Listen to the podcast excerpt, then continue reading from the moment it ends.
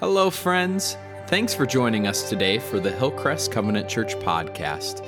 This week, Pastor Jen completed our series, What's in Your House?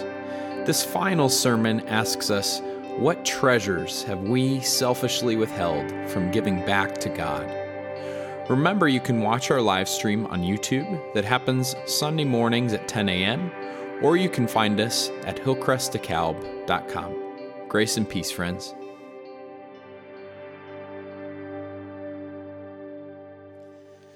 Man, sometimes those worship songs are good enough to, I just want to say amen and call it a day, right? but I put all this work into the message, so you have to hear it today. So, do you guys remember when you were um, when you were kids, or maybe those of you who have little kids right now? Do you remember the importance of things being fair?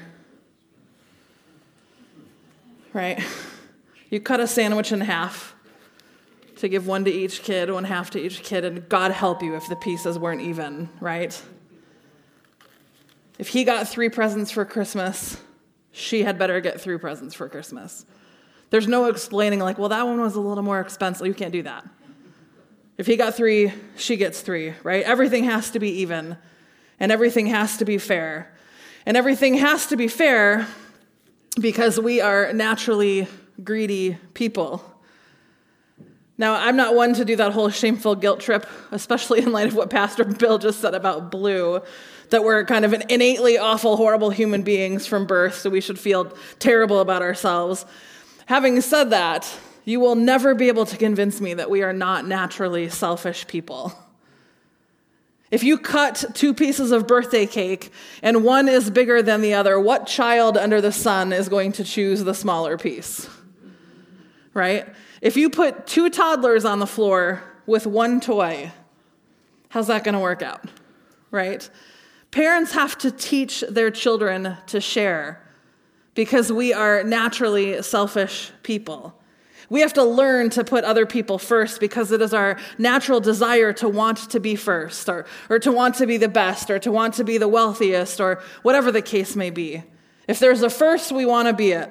If there's a more, we want it. If someone has to get the smallest piece, or play with the lamest toy, or be the last in line, we don't want anything to do with that.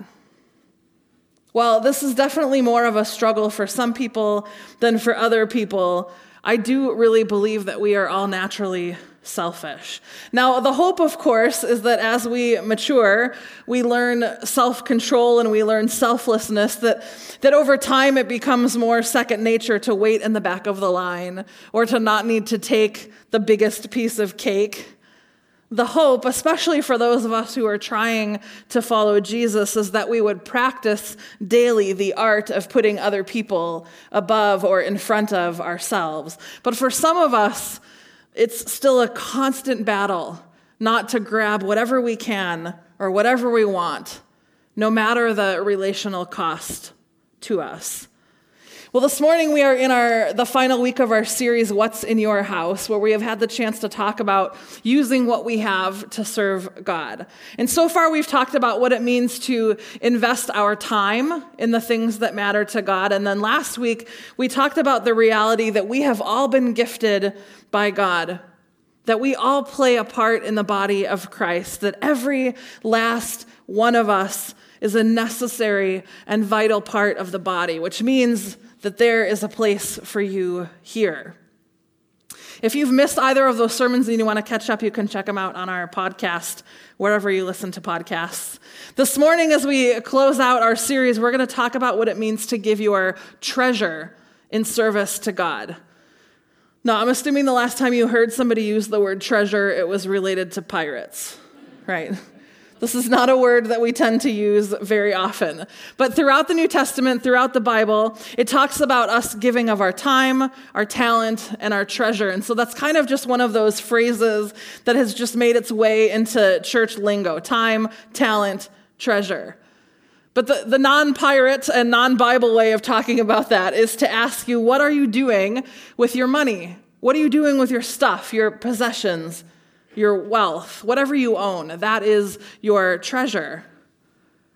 Now, there are a couple of different directions that we can take this conversation when talking about our treasure or our wealth.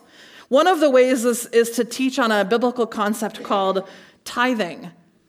Tithing is this, is this biblical command for us to give a very specific amount of our income to God. It's something that dates all the way back to the Old Testament, all the way back to when God was first trying to make a people for himself. And tithing is something that we very much believe that God still calls us to practice today.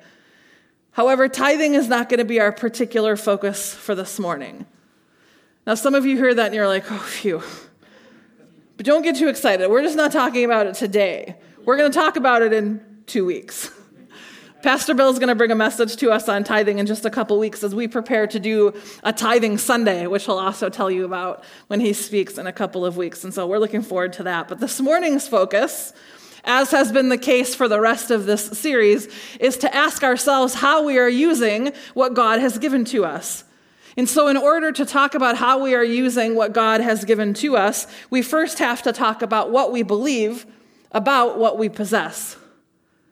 And this is a pretty interesting thing in our lives because I, I, think, I think that it was just more naturally assumed that we all believe that our time belongs to God because God gave us life. And despite what we'd like to think, God is in control of time. And so when we preached on that a couple of weeks ago, I think it was easier to collectively agree that our time belongs to God. And then last week, when we talked about our talent, we acknowledged that God is the creator of life and that we are made in the image of God. And we, we talked about these different scriptures that named the reality that God gives gifts to each of us, right? Gifts that are meant to be used to serve each other, to serve the church, to serve God. And so the collective assumption last week is that our talent belongs to God.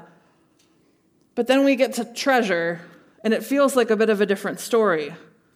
Our money, our stuff. Well, we live in America, and we have been taught that what we make is ours, except for the part that the government gets, but it's a different sermon. I earned my money. I deserve my stuff. No one worked all the hours that I worked to earn the money that I make, and so just as no one is going to sit there and pay my bills for me, what's mine is mine. I earned it. I can choose how I spend it. And suddenly it feels a little more difficult to believe that what we have belongs to God. Sure, God made my time, and sure, God gave me my talent, but God did not himself have to sit through eight hours of mind numbing meetings on my behalf today. And God didn't have to physically stand in the factory doing the same monotonous job for 12 hours today. God didn't have to teach 30 masked kindergartners how to read today. God didn't do my job, I did. And so what I earn is mine to use however I wish. And that is certainly one way to look at it. And if you choose to look at it that way, you will never really see a need to offer back to God any portion of the money you've earned or the possessions that you've gained. Because if God is not the source, then why should God get a cut, right? I'm not here this morning to convert you or to convince you that God is the source because only God can do that. But I do want to briefly name just a couple of things. There's a verse in the book of Psalms from, from Psalm 24, and it says, The earth is the Lord's and everything in it, the world and all who live in it.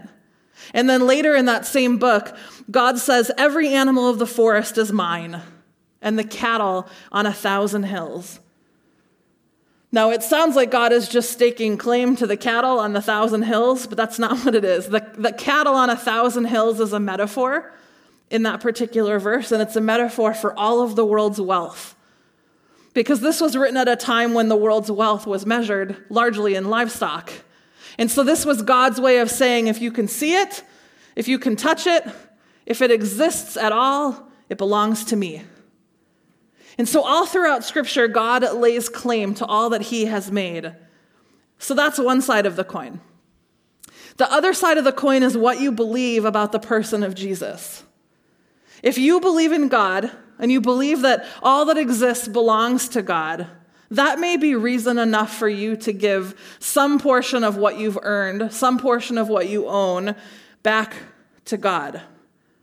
Right? And if you believe that Jesus is, is just a nice guy or a good teacher, but that he was nothing more than that, that is also going to set some boundaries around what you give and why. But if you believe that Jesus is who he said he is, it should change the way that you see every aspect of your life. And when I say should, I don't mean to that kind of in terms of telling you what to do. When I say that, I mean that in terms of when we have experienced radical generosity, it tends to spur generosity in us. When we have experienced radical love or radical forgiveness, it tends to spur love and forgiveness on in us. It tends to evoke that in us.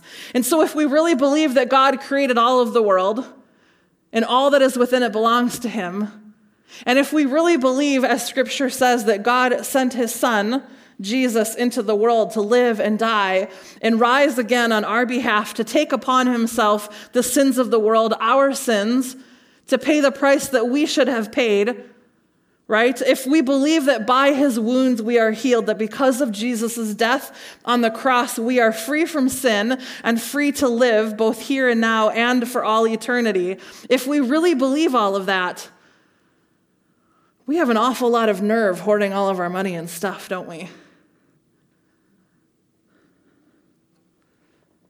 How can we respond to the unbelievable, unimaginable, undeserved sacrifice of Jesus Christ with anything but unbelievable and unimaginable sacrifice on our part? It's so hard. I get it. I get it. And I'm not saying that all of us have to be Mother Teresa. I'm not saying that we all have to give everything that we have away and go live on the poorest place on earth. I'm not saying that, that we are all called to take some kind of vow of poverty. I'm not here to judge the size of the house that you live in or the kind of car that you drive or where you went on your last vacation. None of this is about what we have, it's about what we do with what we have. And that is precisely what God cares about as well. If I'm being perfectly honest with you, on this side of heaven, I will never, ever understand why so many people are born into such extreme poverty that there is no hope of them ever getting out. While on the other side of the world, we have these like Yahoo trillionaires sending famous people into space just for kicks, right? I, I will never understand that. I will never understand why I get to sit on my couch and order food from my phone from any one of like a hundred restaurants, even though my pantry is fully stocked with food, while others around the world aren't even sure if they're going to have a next meal, let alone knowing where it's going to come from, right? I'll never understand that. What I do know is that God cares so much for the poor, and that God cares about us caring so much for the poor. What I do know is that God is very concerned about the condition of our hearts when it comes to what we possess. And regardless of where you are on your own journey of faith, if you are anywhere trying to live this life with or for Jesus, we have to care about this. We have to care about God's deep concern over the condition of our hearts when it comes to what we do with what we have. And there's a story from the Bible that I want to look at this morning to help us understand this a little bit better. If you've been around the church for a while, this is going to be a very, very familiar story to you. But if you're brand new, if this is your very first Sunday ever in church, I promise you that this story will make sense to you. It comes to us from the Gospel of Mark, chapter 12, and it starts at verse 41. In your Bible, it might be called something like the widow's offering. This is what it says Jesus sat down opposite the place where the offerings were put and watched the crowd putting their money into the temple treasury. Many rich people threw in large amounts, but a poor widow came in and put in two very small copper coins worth only a few cents. Calling his disciples to him, Jesus said, Truly I tell you, this poor widow has put more into the treasury than all the others. They all gave out of their wealth, but she, out of her poverty, put in everything, all that she had to live on. So, in this particular text, Jesus himself is sitting in the temple. And the religious leaders are, are around him. And the religious leaders, ironically enough, were out to get Jesus at this point because Jesus had come into their culture and into their religion, and he didn't want to do things the way that they wanted to do things. And so they were out to get him. And so before this chapter, or this verse that I just read, this passage I just, I just read, before that, Jesus is talking with some of the religious leaders, and they were trying to test him by asking Jesus which commandment is the most important of all the commandments. After Jesus passed their little quiz, he turned and started teaching in the temple. And what did he teach on? he taught on the arrogance of the religious leaders, which I just think is really funny. He said, Watch out for the teachers of the law. Watch out. He's talking about the clergy. He's talking about the religious leaders at this time, the, the lawyer. They were all kind of a, a group of people together. Watch out for the teachers of the law. They like to walk around in flowing robes and be greeted in the marketplace and have the most important seats in the synagogues and have the highest places of honor at the banquets. In other words, if you cut the sandwich in half, the, the religious leaders are going to take the bigger half. That's what Jesus is saying here. And that's the text that rolls into the text that I just read for you. So Jesus sits down in the temple across from what we would call the offering plate. For them, it wasn't uh, just a plate, though, and there wasn't just one of them.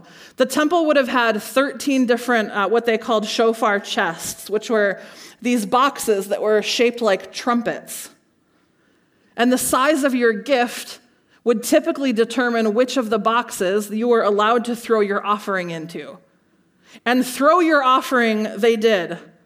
In fact, people would throw their money in there in, in, such an aggressive and such a purposeful way so as to create as much sound, as much noise as possible because they wanted other people to hear the sound of their money hitting those boxes so that, that other people could be impressed by how much money they were giving. And so Jesus is just sitting there watching this happen, and he's watching all these rich people throw in these sizable donations, the ones that made a ton of noise, the ones that would be used to fancy up the temple. And he doesn't say a word. Doesn't say a word about it. And then the poor widow walks in. And well, her gift is so small that there's only one box in the whole temple that she'd probably be allowed to put it in. Her, her gift was made up of the smallest form of currency that existed in their culture. She put in two lepta, and the lepton was the smallest Greek coin. In Mark's gospel, he, he uh, translates that into, into Roman coin, but it was the smallest Greek coin. It had the least value of any money that was in circulation at that time, and that's what this woman brought as an offering. Her offering would have been roughly five minutes worth of labor at a minimum wage job at that time. So her meager offering probably would hardly have made a sound when it hit that box. And even if it did make a sound, the sound would be so small, so quiet, that it would have been drowned out by the sound of the much bigger offerings being given in the other boxes where the rich people were donating large, useful sums of money. And yet it was the widow's offering that Jesus takes the time to point out. Truly, I tell you, this poor widow has put more money into the treasury than all the others. She gave out of her wealth. I'm sorry, they gave out of their wealth, but she gave out of her poverty, put in everything, all that she has to live on. In other words, this woman did not put into the box her extra because she had no extra. She put in what she had what she needed to live on that particular day, trusting that God was going to provide for her. And to her, that was so much more. It was so much more to Jesus than, let's say, the $100,000 donation that had been made at the same time. It meant more to Jesus because the person who made the $100,000 donation didn't feel that. That donation was made out of excess out of money that was left over after everything else was already taken care of. And that's kind of how we tend to look at giving in our culture, isn't it? Right? Let me pay my rent or my mortgage first. Let me pay my car payment, my insurance payment. Let me factor in some groceries, obviously, some Netflix, my cell phone, maybe a little money for some new clothes if I'm lucky, some spending money. I'll pay off the balance or, all right, the minimum of my credit card. And then, and then if I happen to have anything left over, I'll think about giving some of it to the church or to charity or, or something like that. And so some weeks maybe I'll offer $100 and sometimes it's 10 bucks and sometimes it's nothing at all because over half of Americans live paycheck to paycheck. And if God is getting our leftovers, then we're going to come up short every single time, aren't we? And again, unless we're talking about you're talking specifically about tithing, which we'll talk about in a couple weeks. It's not the amount of money that matters at all, it's the condition of one's heart. It's the condition of one's heart. Hebrews 13, 16 says, And do not forget to do good and to share with others. With such, for such sacrifices, please God. And then look at what 2 Corinthians says. 2 Corinthians 9, starting at verse 6. It says, Remember this whoever sows sparingly will also reap sparingly, and whoever sows generously will also reap generously. Each of you should give what you have decided in your heart to give, not reluctantly or under compulsion, for God loves a cheerful giver. And God is able to bless you abundantly, so that in all things, at all times, having all that you need, you will abound in every good work. Do you believe that God is able to bless you abundantly? Or do you believe that what you've earned is yours to keep. There's an author by the name of Darrell Bock. He wrote a commentary on the, well, lots of the, a couple of the Gospels actually, but he says, he's talking about pride when it comes to our money, and he says, what is difficult about pride is that it develops at such an unconscious level in the mind that it is often unnoticed by the person who has it. He says, but it does emerge in the ways that others are treated. Not only does pride make generosity difficult, but so does the culture we live in, where money equals power. And then there's another quote by an author named Lauren Tyler who wrote a book called The Sacred Art of Giving, The Sacred Art. And she says, The power that money has to comfort us, to motivate us, and even to define us is what makes giving money such a potent form of worship. When we give money away, we give away the power that it represents. Now, giving away power in any form is difficult for most of us, but giving away the power of money is particularly difficult.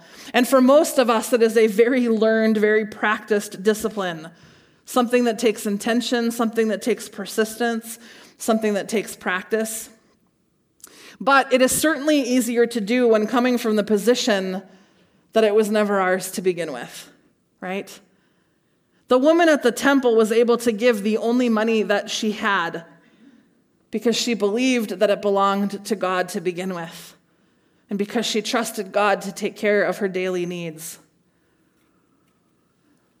Back in 2000, I had the opportunity to go on a, a mission trip to Ecuador with our denomination. And they asked us to pack our suitcase full of our own stuff and then to bring a bag or a second suitcase that had some things to give to a, um, a small community in need, is what they told us. And so when we got there, we rounded up and organized all of the clothes and the toys and the books and the school supplies for this quote unquote little town in need. And a few days into our trip in Ecuador, we drove into the mountains and had the chance to stay at this really cool, kind of indigenous themed, locally owned hotel and after this really nice stay in a comfortable bed in an air conditioned room, they fed us this amazing meal. And then we packed into this bus and drove several hours further into the mountains on the scariest road I've ever been on in all of my life. And finally, after driving past nothing and no one but this scary mountain pass for two hours, we could see this teeny tiny little village tucked into the valley, surrounded by mountains on all sides. And I just I just couldn't make sense of how, or in my arrogance, why anyone would live there. It was so far away from everything. When we got there, we learned that the entire town was dependent on money that was earned from the fish farm in their little village. Because it was such a long trek in, we were told that we could only stay in the town an hour or so. And so we met the pastor of the church there and we showed him the containers of supplies that we had brought from for his town and he was so grateful and I was so happy that we could help. And then he and his wife prepared told us that he prepared lunch for us. They prepared lunch for us. Now, aside from the fact that we had all had this huge meal for breakfast and certainly didn't need the food, in my not so humble opinion, this community had nothing. And there were 15 of us. Think about how expensive it is to feed 15 people. But the invitation was extended, and it would have been deeply offensive if we had said no, and so off to their house we went. This house had fabric for the side of their walls that was rolled up, and so when we got there, the, the whole house was kind of open. And his wife was standing over the biggest pot of rice I'd ever seen. And that day for lunch, she served all 15 of us a plate full of rice and tomatoes that she herself had grown, and we each received a whole entire fish from their fish farm. That was 15 fish that they could have sold at market that day that instead they gave to some strangers who didn't need it and who they would never see again. That fish was their entire livelihood. But they cooked and served that meal with such warm and gracious and generous hearts, the only thing that they had to give. They knew what it was to believe that everything they own comes from God, that it's all a gift, and that in our willingness to hold loosely to our wealth, that God will provide what we need. But I was judging God.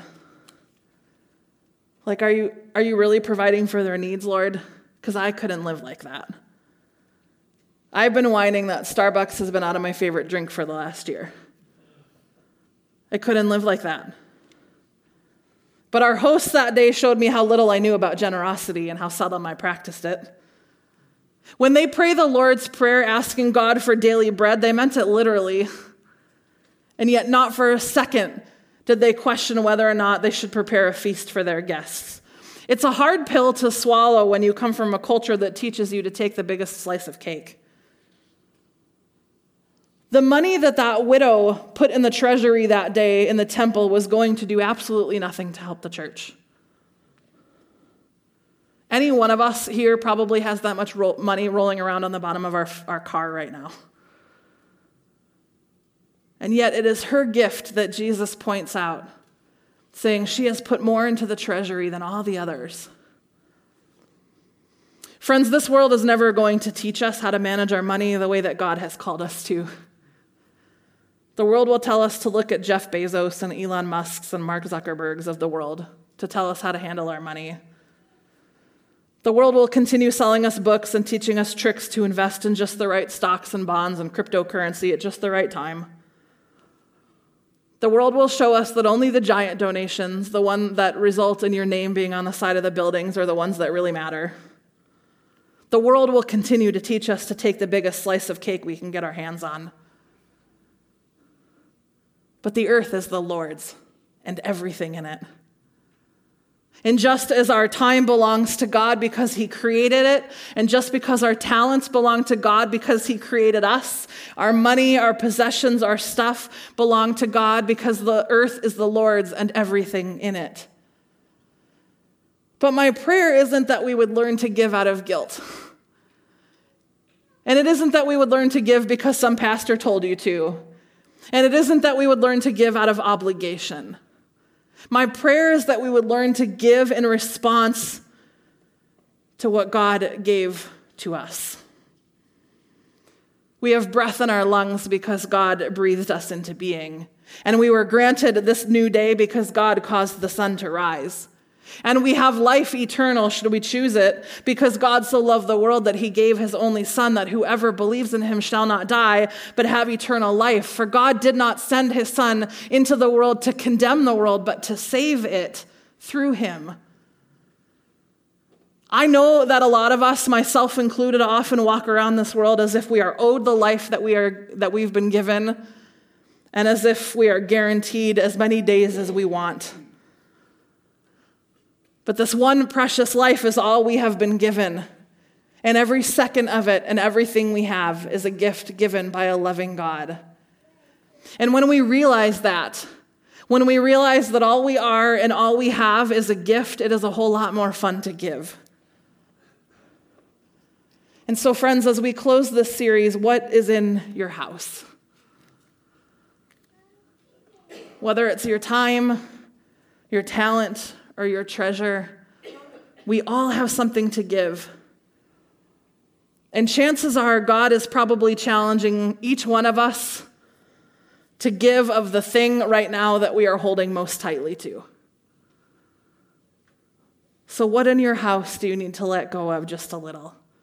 Your time, your talent, your treasure? Because what you hold loosely, God will use. Let's pray together.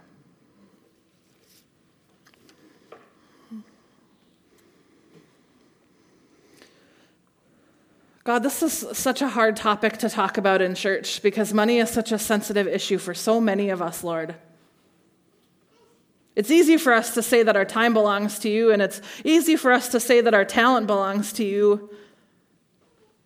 But God, we live in a culture that tells us that what's mine is mine. And we also live in a culture, Lord, that tells us that we're supposed to keep up with our neighbor, our neighbor's house, and our neighbor's car, and our neighbor's stuff. In all of these voices coming at us, it doesn't leave a whole lot of room for us to live as generous people. And yet, God, you have called us to live a life of generosity. Not out of wrath, not out of obligation, not out of anger, not out of guilt, but in response to your incredible generosity to us. Lord, would you help us to see that this morning? That every single thing we have is a gift That every single thing we have is a gift from a loving Father. And so, Lord, would you open our hearts and help us to be generous? Would you help us to give back to you from what we have, knowing that what we have came from you to begin with? Help us to be cheerful givers, Lord. We live a life of abundance because we have an abundant God. And for that, we thank you. We pray all these things in Jesus' name. Amen.